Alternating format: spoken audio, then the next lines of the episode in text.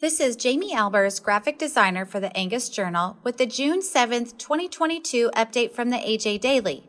Today's update includes an announcement from the American Angus Association naming its 2022 interns, news from NCBA about a roundtable hosted by the Kansas Livestock Association about the Waters of the United States rule, and an announcement by Ecosystem Services Market Consortium about a $3 million investment by General Mills to scale the Eco Harvest program. American Angus Association welcomes 2022 interns, adapted from a release by Sierra Walter Angus Communications. Investing in tomorrow's professionals is an important part of the culture at the American Angus Association. This summer, the association welcomes seven interns to contribute to multiple departments and entities including Angus Media and Angus Genetics Incorporated, known as AGI. Chelsea Langley will join the American Angus Association as an events and education intern. Gentry Squires, originally from Kingfisher, Oklahoma, will also serve as one of two events and education interns. AJ Knowles joins the association as one of two AGI interns. Rudy McEwen of Adelaide, South Australia, will also serve as one of the two AGI interns. Lindsay Sawin will join Angus Media as the Angus B. Bulletin intern. Faye Smith of Walton, Kansas will also join Angus Media as an editorial intern for the Angus Journal. Sierra Walter will serve the association as the communications intern. To read more, go to angus.org. Cattle producers share Waters of the United States perspective at Environmental Protection Agency Roundtable, adapted from a release by the National Cattlemen's Beef Association.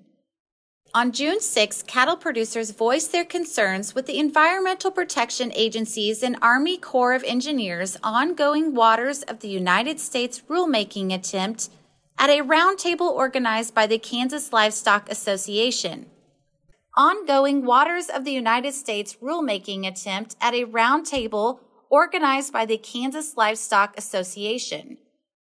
National Cattlemen's Beef Association Environmental Counsel Mary Thomas Hart said cattle producers are grateful for the opportunity to share their perspective on waters of the United States and explain how rules crafted in Washington will impact the daily operations of farms and ranches across the country.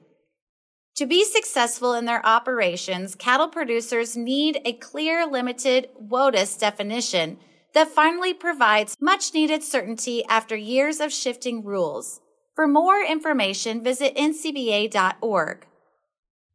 General Mills invests $3 million to scale Eco Harvest by Ecosystem Services Market Consortium. Adapted from a release by Ecosystem Services Market Consortium. On June 7th, General Mills and Ecosystem Services Market Consortium announced a multi-year roadmap to scale EcoHarvest. Ecosystem Services Market Consortium's market program that recognizes and rewards farmers for beneficial environmental outcomes from regenerative agriculture. The roadmap focuses on priority regions in the United States and Canada where General Mills sources its key ingredients like wheat, oat, corn, and dairy. The initial $3 million investment from General Mills includes an Ecosystem Services Market Consortium grant to support the launch and development of EcoHarvest and funds to scale regional programs. EcoHarvest is a voluntary market program that generates and sells credits for increased soil carbon reduced greenhouse gases, and improved water quality. To read more, click on the link in this episode's description. The AJ Daily is compiled by Paige Nelson, field editor for the Angus Journal. For more Angus news, visit angusjournal.net.